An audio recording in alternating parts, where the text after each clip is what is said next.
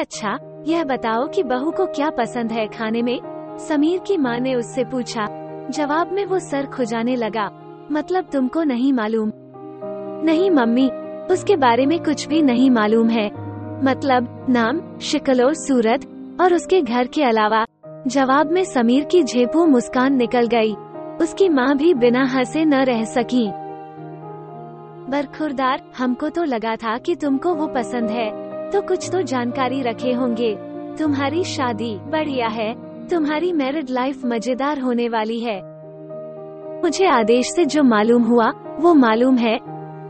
अच्छा जी, क्या मालूम है? मीनाक्षी को लिखना पसंद है। पोएट्री भी और कहानियाँ भी। अखबार में अक्सर छपती है उसकी लिखी कहानियाँ। और क्या पसंद है? हरा, पीला रंग। एक बार आदेश उसके लिए इसी रंग की ड्रेस खरीद रहा था। गुड मतलब पूरी तरह से भोंपू नहीं हो, और डांस करना। अरे, खाने का। मम्मी, मैं आपको इस बात के लिए क्या सलाह दूँ? सब बढ़िया है। ठीक है, फिर रात का खाना बाहर खाएँगे, उसके लिए अभी से टेबल बुक कर लो। जी। करीब तीन घंटे बाद जब खाना पक चुका तब मीनाक्षी को उठाने के लिए समीर को भेजा गया। मीनाक्षी की नींद तब खुली जब दरवाजे पर समीर ने हल्की सी दस्तक दी। मीनाक्षी, आप उठी हैं। समीर की आवाज़ सुनकर वो चौंकी और नींद से बाहर आई। पहले तो अपने आसपास के बदले हुए परिवेश को देखकर एक क्षण उसको घबराहट सी हुई, लेकिन अगले ही पल उसको याद आ गया कि वो कहाँ थी। जी, उसने लगभग चौंकते हुए जवाब दिया। खाने के लिए तैयार हो जाइए। लंच रेडी है। ओहो, कितनी देर सो गई मैं। बाप रे, साढ़े तीन घंटे। ऐसे सोई जैसे सारे घोड़े बेच डाले हों। लंच भी इन लोगों से ही बनवा लिया। क्या सोचेंगे मेरे बारे में?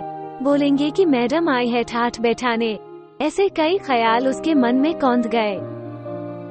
जी ठीक है, मैं आती हूँ। प्रत्यक्ष उसने कहा कितना भी जल्दी करने के बाद भी बाहर आते आते उसको कोई पंद्रह मिनट और लग गए।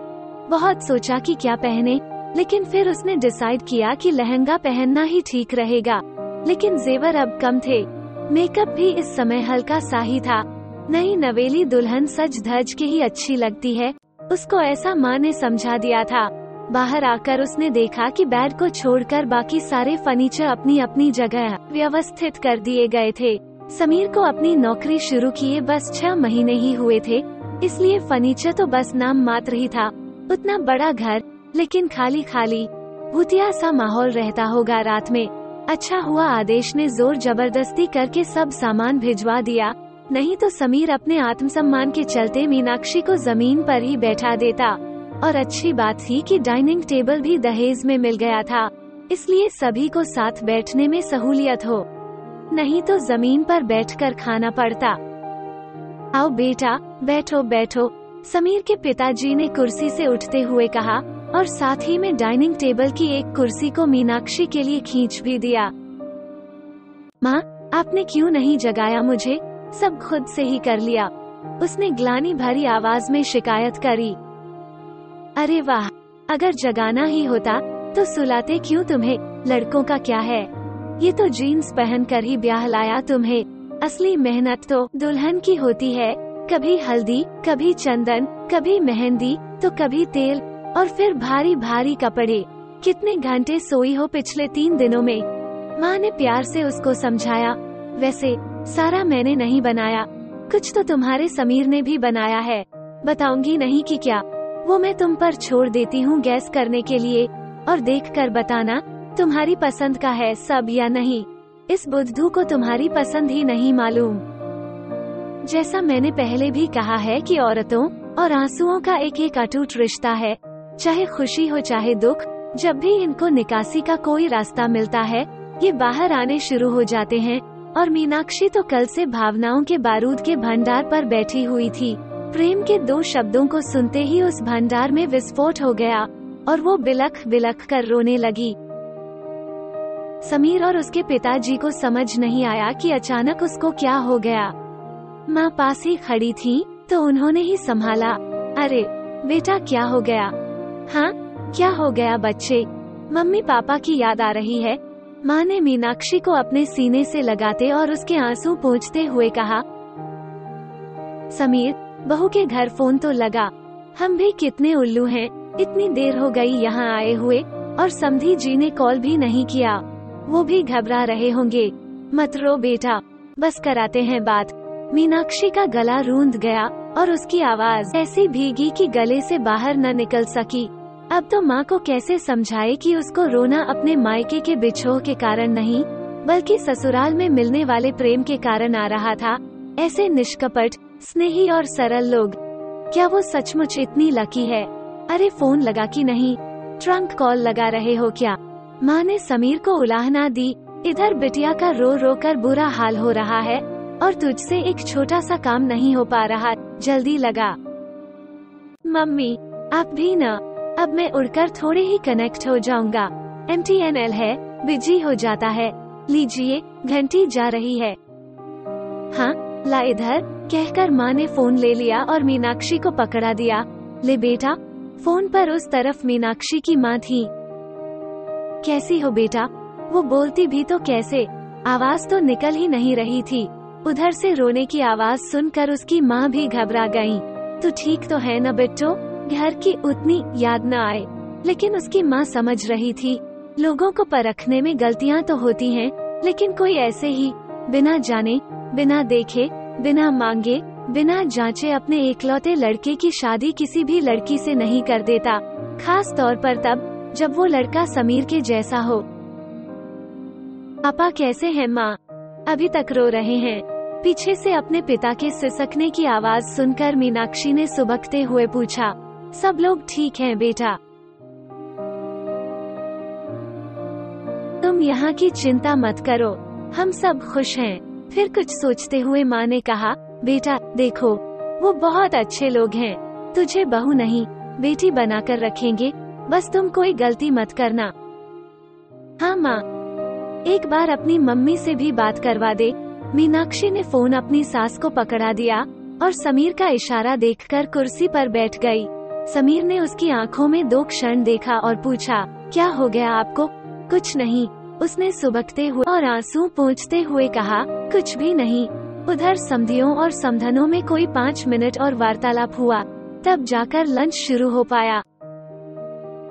अमा बरखुरदार, क्या खुद खाए ले रहे हो? समीर जैसे ही पहला निवाला लेने को हुआ, उसके डैडी ने उसको टोका, इतने क्रांतिकारी तरीके से बहू को ब्याह कर लाए हो, कम से कम अपने हाथ से पहला निवाला उसको खिलाओ। चलो चलो, शाबाश। हाँ लेकिन एक सेकंड, जरा खिलाते हुए तुम दोनों की एक फ़ोटो तो निकाल लून कहकर उसकी माँ लपक कर अपने पस से छोटा सा कैमरा निकाल लिया और उसको ऑन करके बोली हाँ प्रोसीड। समीर ने पूरी का पहला निवाला मीनाक्षी के थोड़े से खुले मुँह में डाल दिया। बिटिया, इस घर में सब दबा के खाते हैं। खाने में संकोच मत करना। ये उसके पिताजी की टिप्पणी थी। उनकी बात पर मीनाक्षी बिना मुस्कुराए नहीं रह सकी। जब लेनदारी होती है, तब देनदारी भी होती है। मीनाक्षी ने भी पूरी का एक टुकड़ा कोफ्ते में अच्छी तरह डुबाकर समीर की तरफ़ बढ़ा दिया।